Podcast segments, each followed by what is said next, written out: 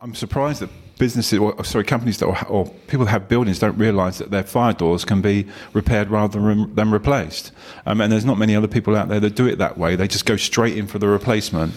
yeah, because it's it's it's easy. Yeah. From from a carpenter's point of view or fire door technician's point of view, it's always easier starting from scratch. Mm. No matter what you do, you know it, that's you know from any industry, and that's where it's. I see that. Hold on a minute.